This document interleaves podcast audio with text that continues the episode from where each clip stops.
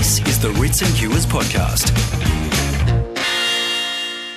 Welcome to tonight's Writs and Cures. And tonight we're going to chat to a doctor with one of the toughest jobs in Victoria. His name is Dr. Danny Sullivan, and he's the Executive Director of Clinical Services at Forensicare in Victoria. Now, Forensicare is the statewide service that looks after the mental health of our prison population and those facing the criminal justice system. He'll talk about the health of our prisoners and also some of the challenges face, faced in providing mental health services to those who are in jail.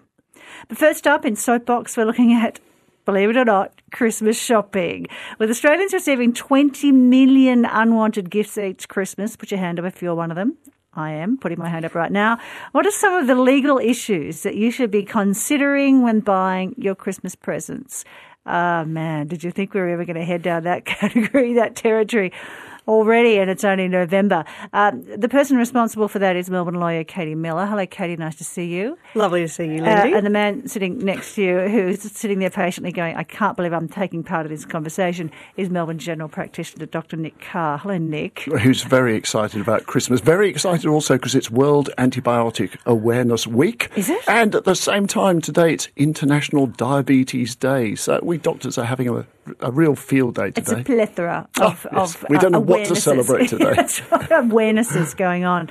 So, okay, Christmas shopping, uh, and there are legal ramifications to some of the things that you might buy. I mentioned this a little earlier to a couple of my colleagues. Because the first thing I thought of was, you know, warranties and returns policy. But another friend of mine said, "Oh, drones."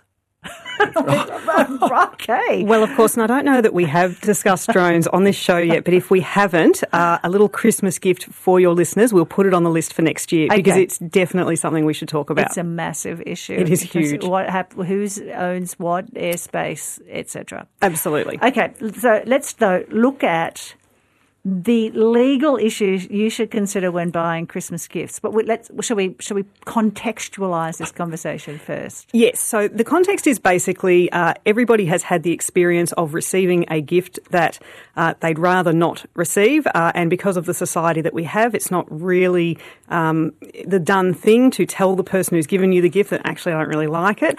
Uh, and so most of us will, at one time or another, have found ourselves in a shop trying to negotiate with you know the Christmas casual that you you know, look, uh, I got this terrible sweater from my auntie. Can you please take it back? Uh, and at that time of year, I think that you do have a lot of people in shops who might be there just for uh, just for Christmas um, and may not be completely au fait with uh, the rules that relate to returns and when you can return something or not. So to save everyone, you know, an unpleasant conversation a couple of days out from Christmas, I thought we could talk about that tonight. Good for you. Good. For, I didn't even know there were rules associated with it. Are you taking notes, Nick? As that, we go along? I'm, I get so many sweaters that I don't want. I've got cupboards full of these things. I don't have a receipt for a single one of them, but I'm going to start taking them back as soon as I get the advice from you about how I can do it. I can't believe the, I just the word sweater makes me, makes me kind of feel. I mean, the fact that you do it with your accent makes it perfectly okay, but I can't. I don't think the word sweater can come out of my mouth. You know, they're just they're jumpers to me. I've heard jumpers. I've heard jerseys. I hear jerseys. jerseys. Jersey. No, I can't go with Jersey. Um, I was reading some of the stats today that on average, each Victorian, hello everyone, spends $562 on Christmas presents each year. that seems low to me. It seems low. But that's each person, and I'm okay, pretty sure that there children. are some kids out there who do not have that much pocket money. Okay, good. Fair enough. Yes. Uh, and I think in comparison to some other states, we might be a bit stingy. But maybe just things are cheaper here. Uh, let's just think that's the case. Nick's laughing, saying there's no way that's the case. Okay. When can you return an unwanted Christmas present? So the first thing to know is that the rules are no different at Christmas time compared to any other time of the year. Um, and that means that you can always return something if it's faulty. So that means if it's not fit for purpose, um, or, you know, to break it down really simply, if it basically doesn't do what it's meant to do. So if it's a phone that doesn't make phone calls, if it's a TV that doesn't switch on, uh, you know, if it's a jumper that doesn't fit properly. So if you had a jumper or a sweater that had three arms, that would be an example of a jumper that doesn't do the thing that it's meant meant to do. Or more, or too small, or too big. That's okay? No, because that's not faulty. That one can be a little bit of a blurry line. I think that one would probably more be about does it match the advertised description. So I think that's where, you know, if something is clearly labelled a certain size and, you know, it, it's much smaller than that size, maybe you'd have a little bit of an argument. Um, I, I suspect that maybe men would have an easier time arguing that because, of course, women know that the sizes in the shops mean absolutely nothing and it's completely random. God, good. So faulty, not fit for purpose. Yep. Um, the second one is yeah, if it doesn't match the advertised description. So this I think can particularly apply if you're buying things online and so, or if you're buying things over the phone and it's been advertised um, in a certain way and, and you receive it and it's, and it's not. Um, and that could be as simple as the colour you know, sometimes if the colour is a really important part of, of the item, um, so you might have had it advertised as, you know, green or blue, or maybe it's a certain size that you've had perfectly measured up to see if you can fit it into your house, um, and it arrives and it's not the case, um, that means that the, the goods don't match uh, the advertised description, and you can take it back for that reason. Um, and then the final one, which probably doesn't pop up so much during Christmas time, but might happen a year or two down the track, uh, is when your good doesn't last a reasonable amount of time. And that really depends on what you're buying. So, you know, th- what's a reasonable time for a fidget spinner will be very different to what's a reasonable time for a smartphone. or a washing machine. or a washing machine, although, exactly. You know, yes, I bought my son a fidget spinner the other day. It lasted precisely three and a half hours. Well, and that's probably good for a fidget spinner. Oh, okay. what happened to it? Did it just fall well, apart? Well, he fidgeted and he spun and the whole thing fell to pieces. Did it really? Yes, I, it cost me $2.95, so I suspect I got what I paid for. You, I was going to say, do you think that people know what a fidget spinner is? I only found out because someone heard me going, I've never, I even, because there's no hardly any children in my life. Um, which is good, by the way. Um, so th- someone brought one in, and it, so they are they literally are things that just spin around a, a, central point. So if you if you remember your old Greek person sitting by the quayside waiting for the catch to come in with his worry beads, yes, it's a kind of modern equivalent of that okay. with a spinning thing with a thing you flick and it twizzles around and somehow is immensely satisfying. So if you get three and a half hours worth of fun and enjoyment out of that, then that's considered to be okay. However, if you've given somebody a new washing machine for Christmas, as if, but if you did, uh, and then it lasted like three months, then you'd have a case. Is is that? I think three saying? months for a washing machine, you definitely want to be going back to the store and having a chat with them about whether it had been fit for purpose and had lasted a reasonable time. Um, with things like washing machines, it can get quite interesting because uh, this is where we often start to see extended warranties being offered. And what will often happen is, you know, you, you buy a washing machine and it'll come with maybe a year or two warranty, um, and then you know, as the salesperson is sort of doing their ramp up and you know trying to close the deal, um, they'll start talking about extended warranty warranties and saying, well, it comes with a couple of years, um, but you know you can add on another three years, and we you know pay an extra amount, and you can go up to five. Um, and you know, some people will look at that and go, well, you know, I just don't want that experience that you know you get to the end of the two years and the day after, you know, the washing machine drum falls out or something like that. So okay, fine, I'll, I'll pay the money. Um, now, now, when I read about extended warranties in one of those magazines that advises you on these things, uh, it seemed to me the general advice was they probably weren't worth it. Do you have any view on that? I think that that particular magazine and, and that particular advocacy group is um, spot on. So I think that extended warranties are things that sound good because we all think about, you know, what's going to happen the day after the warranty expires. Um, and I think a lot of the time they're not really good value. And the reason for that is that the included warranties are usually no more than what the Australian consumer law will give you. The extended warranties are usually no more than the Australian consumer law will give you. Um, and I think that what they actually do is start to decrease our expectations about how long things should last. I mean, something like a washing machine should be lasting a lot longer than five years. So even with the extended warranty, even if it, you know, died the day after that five year period, you'd probably still have a pretty good argument argument that it hadn't lasted a reasonable period of time for a washing machine. So, can you tell me about receipts? Because my problem is, of course, I get a gift and then I look at it two months later and I think I absolutely do not want this thing, but I haven't got a receipt for it. Can I take that back and change it? Can I get a refund? What, if it what, still has the, the, So that's my question. What, what do we what need do to need do to about show, receipts? Yeah, what needs to show? Yeah, so the first thing that um, I'll say is that we've been talking about the Australian consumer law and when you can get a refund, and that's you can get a refund as of right or an exchange. Um, the other side is when you've just changed your mind, and a lot of unwanted gifts fall into the category of I just changed my mind, I didn't want it, I want a different size. Um, in that space, it is very much up to the store's discretion and the store's policy. Um, so they they can say no, they can say we'll just give you a credit note or we'll exchange it for a different size or a different colour. Um, around this time of year, I think a lot of stores understand that you know a large number of gifts are being exchanged changed. And so the recommendation is that you act promptly.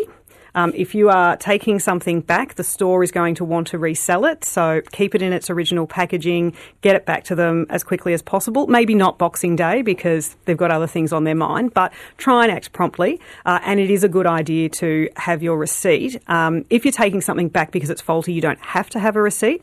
But if you are basically looking for the store to do you a favour by taking back this unwanted gift, it is a good idea to have a receipt. Now, of course, if it's a gift, where's the receipt? Fun tip my auntie used to always give us the present, and then in a separate envelope, we would get the receipt in case we wanted to take oh, it back. That's so cute. Yeah. Um, my dad always just goes, and I've got the receipt, should you wish to take it back. But No, then you have to ask him for it, and then he knows that you don't like it, and oh, that's just fraught. Now, if, if you're an old skinflint like me, you do all your shopping in the sales somewhere, and the sales always seem to have these notices saying um, you can't bring it back and no refund and that sort of thing. Are they are they allowed to do that for sale items? Uh, not where you've got the Australian consumer law looking at things are, are they faulty? Are they fit for purpose? Um, did they last a reasonable amount of time? Did they match the advertised description? So, even if they say no refund, if the thing is faulty, doesn't match the description, I can go and demand my money back. Absolutely. In fact, Right. I quite enjoy going shopping and seeing those um, signs, and I always have a bit of a giggle at them and go, "You can't do that." that's funny. You must be great fun in those yeah, I. I can imagine. Oh no, here she comes again. Yes. Although I must say, I'm, next time I'm going shopping, I'm taking you with me because that would be incredibly handy. Um, so we've talked about extended war- warranties. We've talked about if you can keep the original packaging, do so. If you're kind of suspect uh, right from the beginning, perhaps hang on to that packaging so it shows that that came from that store. Um, so what can you do? If the store that you go back to says no, So again, it's going to depend on why you're taking it back. So if you're taking it back because it's faulty and the store just digs their heels in and will not refund it, um, my suggestion is that you get on the phone to Consumer Affairs because, as I said, um, it's the Australian consumer law. This is actually a federal law. Um, these shops are actually bound by these things. Um, sometimes the individual um, at the returns desk may not be completely across that. Um, you may not feel completely comfortable asserting your rights in you know a busy shopping centre. Go to Consumer Affairs and they can help you. Um, if, on the other hand, it's because you just didn't like your Christmas present, you might not be able to take it much further.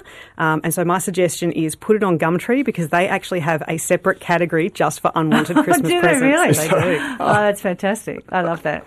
So it seems to me that I'm uh, having heard this conversation. I'm thinking just gift cards all round now. Uh, if, is that a is that a good idea? You They, actually- they can be. Um, Just- I- I don't think really- I'm asking a lawyer I've- whether that's a good idea. I think the best business in the world is to be a post office selling stamps or a business selling gift cards because what you're doing is selling someone something which they might use at some point in the future.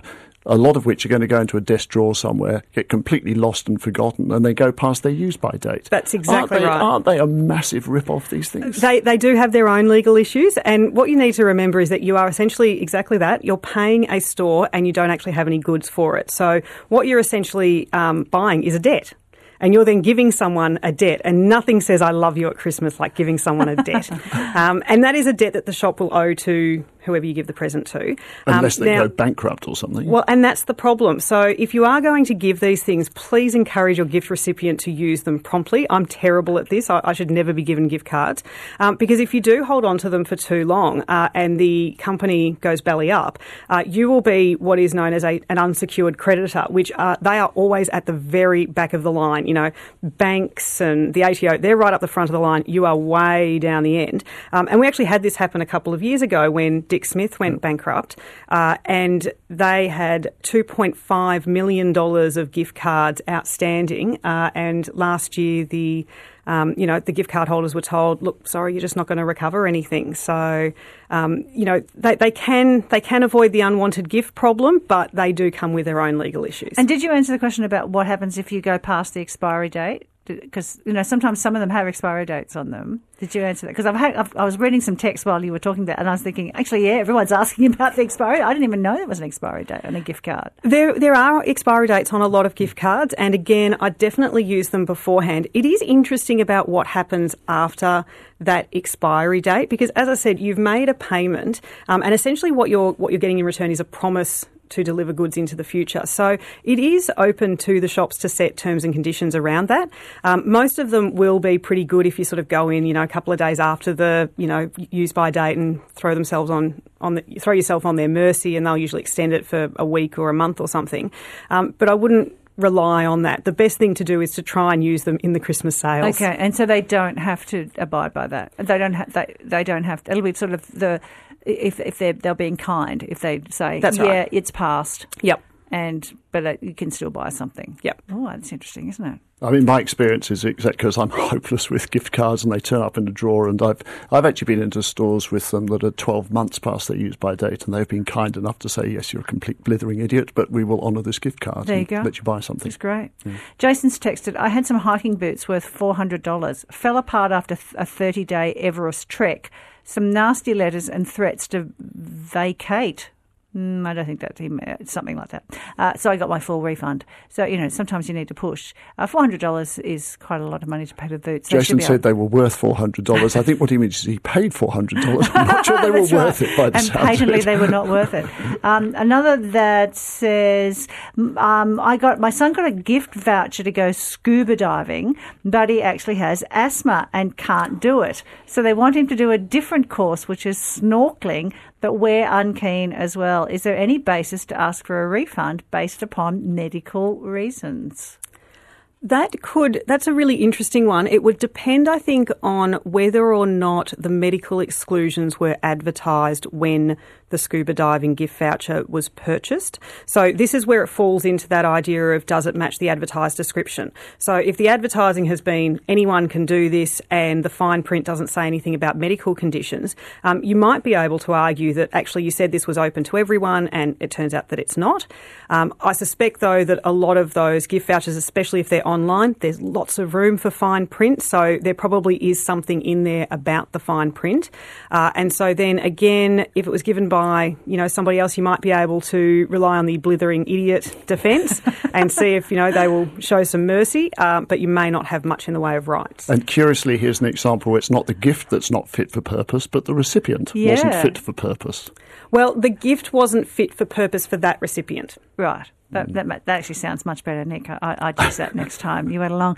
And I need to ask the lawyer finally then um, what she thinks about the uh, the Santa, mm, let's say, discriminatory clause within his gift giving uh, rules and regulations along the naughty and nice categories that the naughty uh, get rejected. Uh, is there any? Do you have?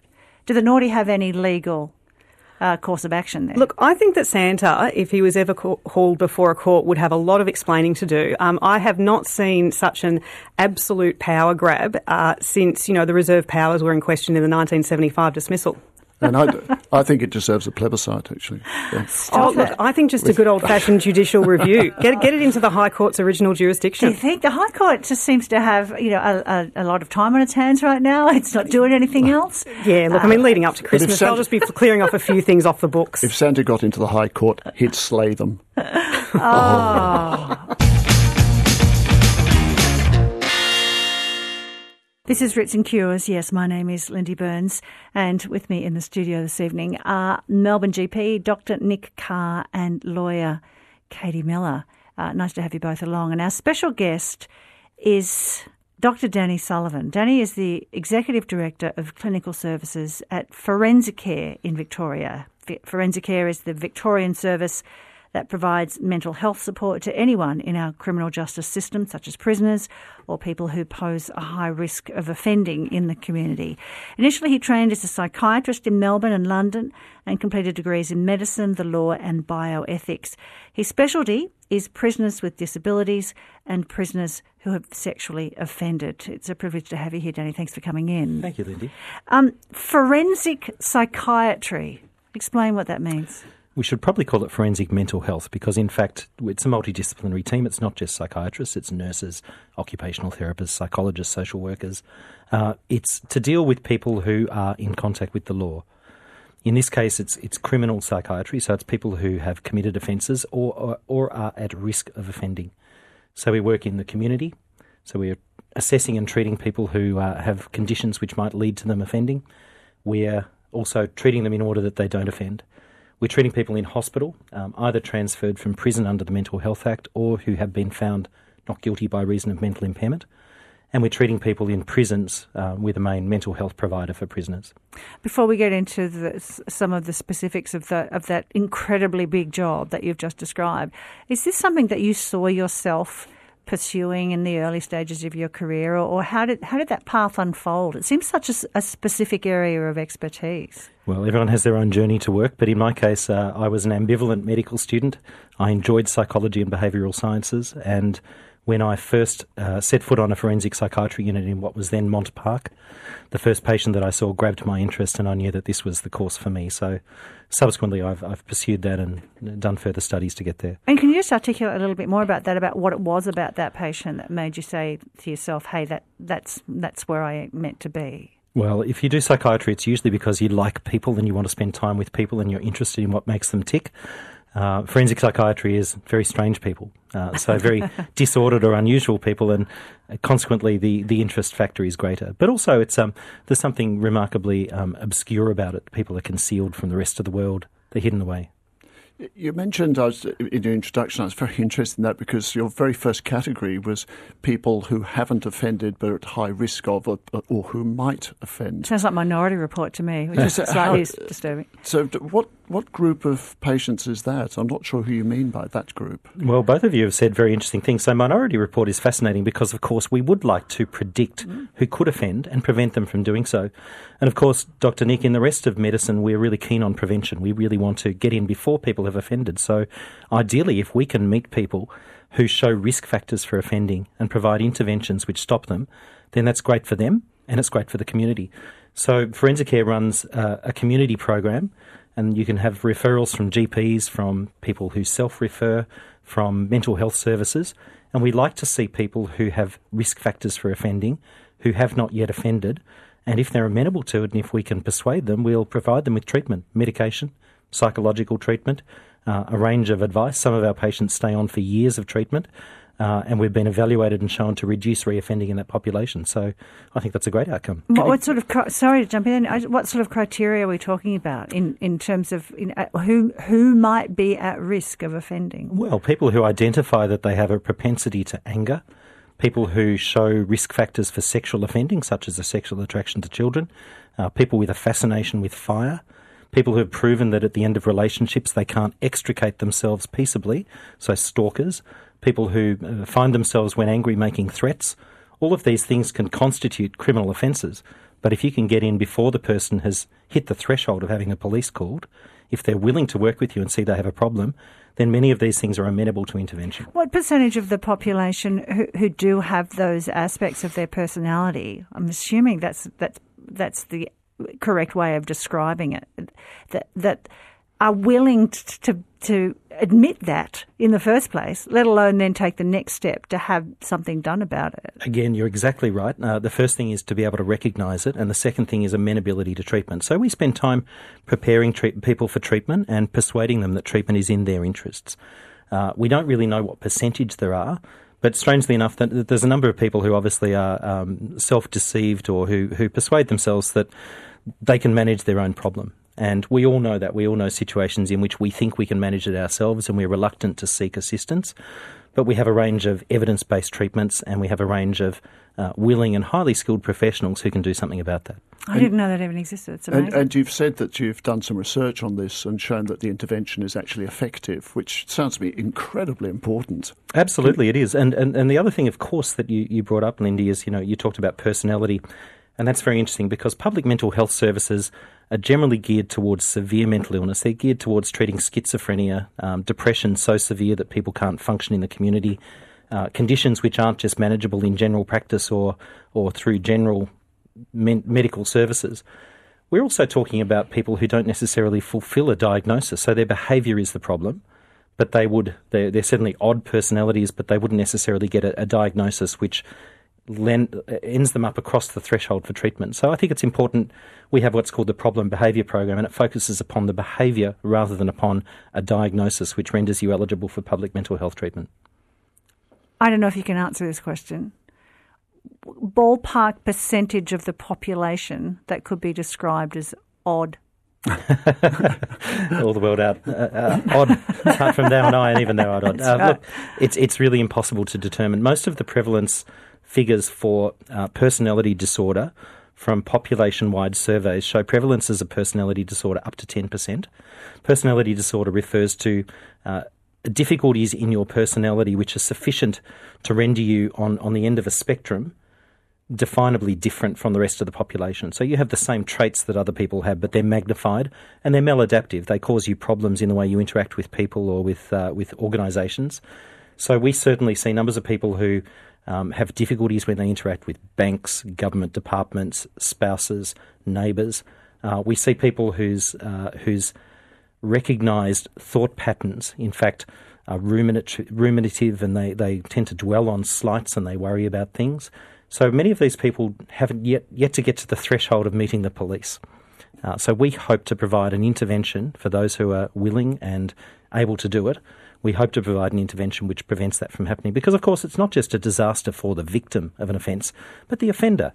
It's costly to the to the legal system and to the state, but for the victim as well as the offender, we have significant consequences. We'd like to stop that. How do you let people know that that particular service is available? I don't I don't know about you, Katie or Nick, but this is the first I've heard of this. Perhaps I'm not in the target group. But how do you put how do you put that information out there? Well, it's, it's a difficult thing to advertise for. We're, exactly. we're a public service. Uh, we don't have funds for advertising. What we do is we uh, we spread the word. We uh, we present at conferences. We publish papers. We talk about what we do. So I hope that I say like a GP, for example, who might find a person like this sitting across from them. Well, a typical referral pathway may well be that a GP meets someone and they think, well, this is a problem this is something I'm not quite sure what to do about, so I'll speak to my local mental health service. Your mental health service might say, well, this is not really what we are resourced to do, but we do know a service who will help, and they might then pass you on. Sometimes non government organisations, uh, sometimes particular service providers have had an experience with Forensicare in the past and they refer patients then. Right, yeah.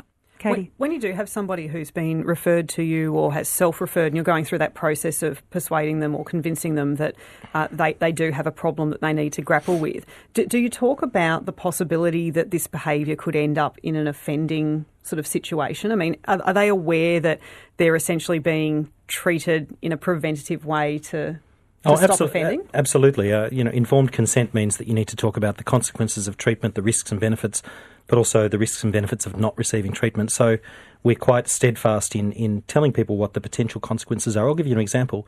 Most people don't know the legal definition of stalking. And stalking doesn't mean that you make people scared or hurt them. It means that they are scared. You don't have to intend that to happen. But if that's what happens, that's stalking. So part of the education is, in fact, telling people about what it is that their behaviour um, means that transgresses the law. So one of the things that motivates people is is adverse consequences, but the other things we try and motivate people with are the positive consequences because a lot of people who are, who are in this situation are unhappy. They're unhappy with their life, their interactions with other people are fraught. What we hope to do is to give them alternatives, different ways of interacting, teach them skills, and if they can be engaged, uh, we have we have some populations who uh, just decline to be engaged and they come to us under court orders or they're mandated. Uh, we have a population who want to be engaged. In fact, they want to be engaged with everyone, and we, we struggle to get rid of them over time, despite the fact that they're no longer benefiting. But we try and strike a happy medium of, of providing an intervention of sufficient time to uh, inoculate them against pro- further problems. And provide tools for them to be able to do that intervention to a point Oh, on- absolutely. by It's- themselves. It's about skilling people up and giving them the capacity to manage their own lives in the future. And some people come back for boosters or for further Yes, treatment down the yes, track. Yes, that makes sense. So, with a lot of the legal and medical issues that we talk about on this show, we often do talk about this balance between uh, preventing the problem and then dealing with the problem after it arises. Um, do you have the same problem that we all have that although we know that prevention is the best medicine, the money all goes to the remedial stuff? Of course, and particularly in mental health, we know that uh, it's often the prevention strategies are very diffuse. There are things like housing, good parenting in early childhood, nutrition. There, there are a range of things which have happened so far upstream that we don't have an intervention to, to do for them. So, yes, we're mainly dealing with secondary and tertiary prevention, people who have already um, offended or already have those sort of mental health difficulties. And of course, you know, I'm talking about one part of the program. For the rest of it, it's people referred by courts, it's people who have already offended, and it's people who uh, who are sent to us because they're seeking an aspect of their treatment or intervention which will be mental health based. Dr. Danny Sullivan is our guest tonight on Writs and Cures. He's Executive Director of Clinical Services at Forensicare in Victoria. They're a service that provides mental health support to anybody in the criminal justice system, prisoners or people who pose a high risk of offending in the community that we've just been um, been talking about. It's a really interesting text that's come through, and thank you for sending that anonymous person. Uh, 0437 774 774. Danny, homosexuality was once considered a personality disorder. How do we know our current diagnosis regime will not be historically challenged in the future? No, it's a great question. Well, diagnosis is, of course, politically and culturally laden, and homosexuality was, due to attitudes at the time, accepted by the American Psychiatric Association as a disorder. Um, that's that's past time. Uh, many of the disorders we are treating uh, are fixed and static. We've seen them over time. They they vary in content across cultures, but they're similar. So if I go to Russia, um, I, I don't speak much Russian, but I can probably recognise a person with schizophrenia on the street by their behav- behaviour without having to uh, speak the Russian. Um, so many of the disorders will remain constant, but they're culturally mediated. Personality disorders are a, a very political diagnosis, so that the nuances of them will, will alter and the diagnostic criteria might change. But what we will continue to see is that they have that core feature of on the continuum of human experience, an abnormality which causes problems in a range of different domains. I want to step over the line now into the prison system because this is we've been talking about trying uh, to prevent somebody finding themselves in, and I say I use the word system um, consciously because so much about the, the, the prison system across the world, I think, where the the prison pos- population is highly stigmatized. It's um, it's feared. Uh, even once one the ones who have come through and come out the other side and return to society. So, how does that affect the type of work that you do with, with people who are in jail? Well, when you, when you said, Lindy, that we step across the line, in fact, prisons are still a part of our community. They're walled off, and people who go into prison return to the community. They have families outside, they have children, they have spouses. So that's an important thing to recognise. And we, in Forensicare, our cohort, our population is not, say, the people of Preston or of uh, Wagga Wagga. It's the people who are in prison. That's our constituency. So we focus upon the fact that they will return to the community. Um, and when they return to the community, what happens in prison will come with them. If they have good health care, good nutrition, a stable routine, stable accommodation, for many people, prison will not be as aversive as you would think because their life outside is actually fairly tough. We also try to provide them with good mental health care. Many of the people who come into prison that we see have already been in contact with public mental health services, um, and you know we've we've picked up the pieces after they've fallen out of treatment or, or their treatment has stopped. Um, many of the people have substance use problems, which, uh, you know, substance use is not necessarily something of the person's choosing, but we have to pick up the pieces there. So we try and provide both good treatment in prison, but also to link them to services upon leaving prison. And we know that there's a good evidence base that that link to treatment reduces the likelihood of offending and improves health outcomes, both in physical and mental health. And Danny, you must you must have seen some very complicated cases over the years. I've had a couple of referrals from Forensicare, both of which were recidivist paedophile offenders. And I found it very confronting to be asked to take on these people as patients with whom I had to develop a relationship over a long period of time, knowing the what for me were very abhorrent crimes that they had committed.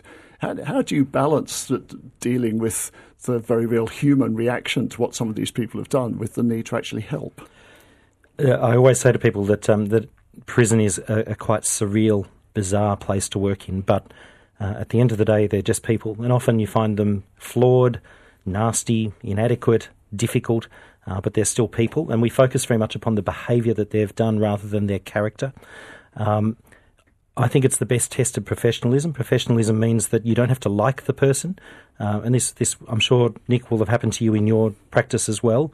You don't have to like the person, but what you do have to do is treat them with respect and provide the same standard of care, regardless of whether they're um, unpleasant or not. So, prison, I think, brings out the best in medical professionals, the best in terms of dealing with difficult, damaged people who have often had um, horrific upbringings and consequently struggle to trust figures in authority. Uh, and you're another figure in authority, so you have to gain their trust.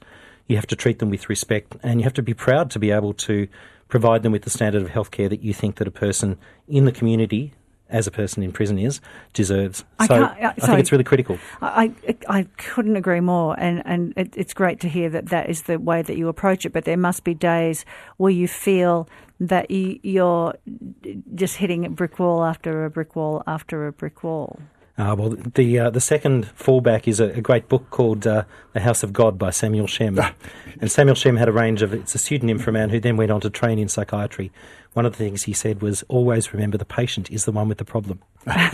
so when you go home from work, you, you need to leave it there and say, that's their problem and not mine. Yeah. And how are we doing for funding in this area? It sounds from what you're saying, I mean, you talk about multidisciplinary teams. It sounds to say that you're awash with money and staff, that there are plenty of people doing everything. We've got a new facility, Ravenhall, being completed almost tomorrow, I think, isn't it? It's, it's, it's nearly there. Um, is, is there adequate funding in the territory you work in? Well, I think in the whole of healthcare, there's there's never adequate funding to do everything that you really want. We've certainly been uh, been blessed increasingly with uh, with funding for specific programs that have helped. Uh, we certainly see um, a recognition in governments that, that there are needs to be met. But uh, but in terms of overall mental health funding in Australia and indeed internationally, mental health is always the poor cousin to physical health. Um, so it's always very attractive to fund cancer care. It's always very attractive to fund paediatrics. Uh, mental health care is not glamorous, and consequently, we, along with all of our international colleagues, will always say that there is more that could be done. Um, the other thing, of course, is that uh, many years ago, many of the hospital beds in the state were closed down, a process known as deinstitutionalisation. We experienced that as trans-institutionalisation, that is, the transfer of people from hospitals who have severe mental illness into inadequate accommodation in the community into um, unstable and shifting places, including prisons. Um, so we, we deal with the sort of consequences long term of many years of governments failing to fund mental health, and that's that's not a particular criticism here. That's an international observation. And so, do you think there's something in the, the suggestion or the criticism that prisons are becoming the, the new asylums or the asylums of the 21st century? Oh, it's hard to say. In the United States, of course, which does not have a functional public health system as we understand it, um, in the United States, we know that the closure of state hospitals has led to 10 times the number of people with severe mental illness being in prisons than are in hospitals. So it's a reversed burden. Uh, you, you think when you study psychiatry that you will be working in hospitals, but in fact, you're working in prisons.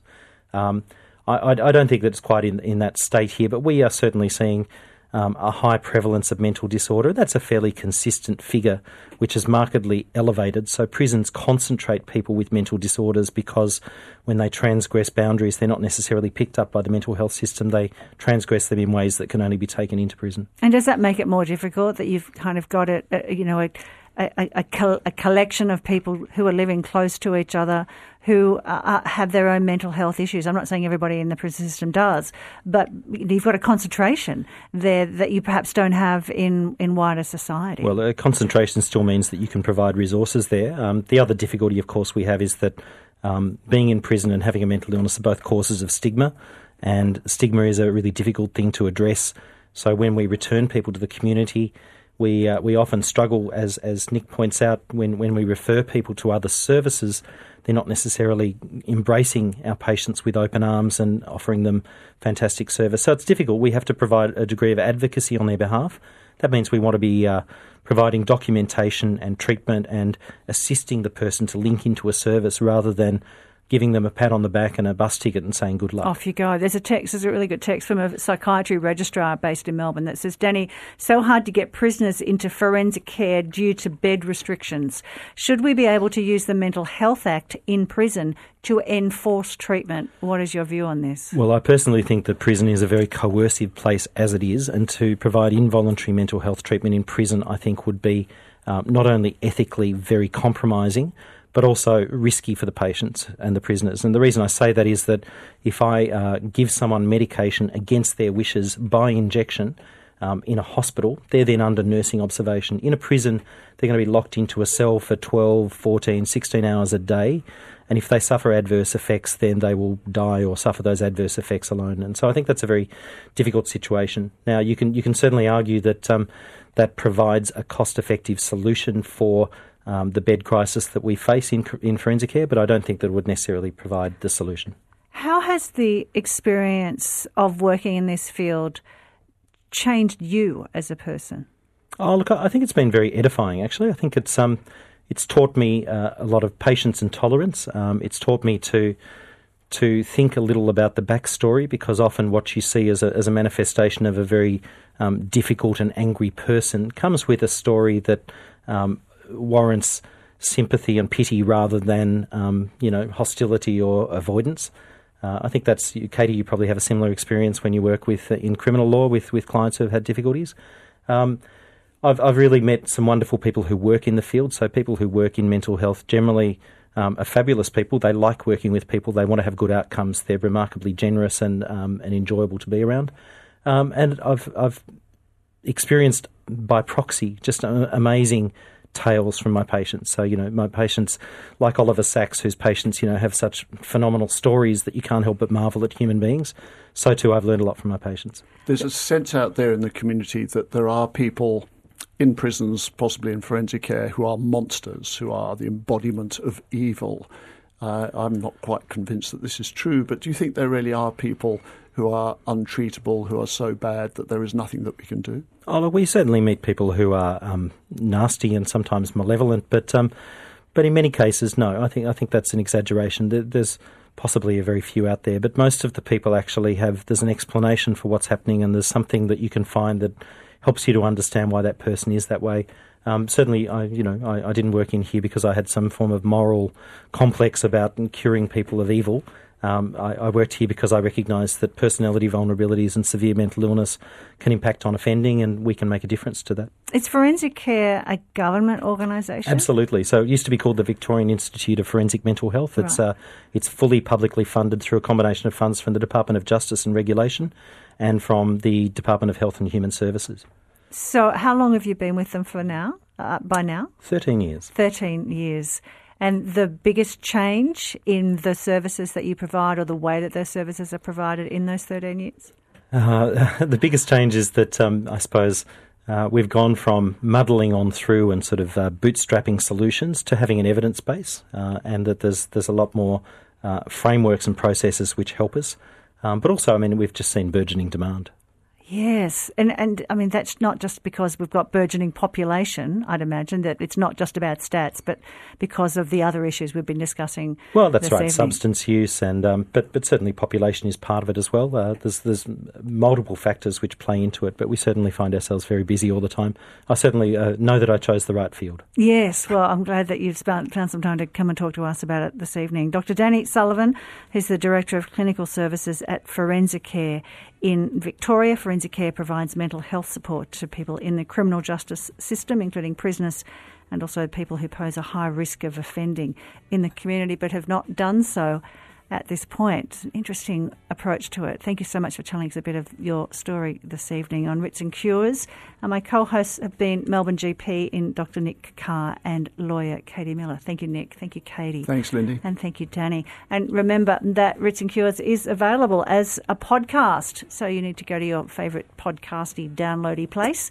Uh, including on the ABC, and you'll be able to listen back to this particular conversation in the next few days, and indeed others that we've had of equal merit in the past.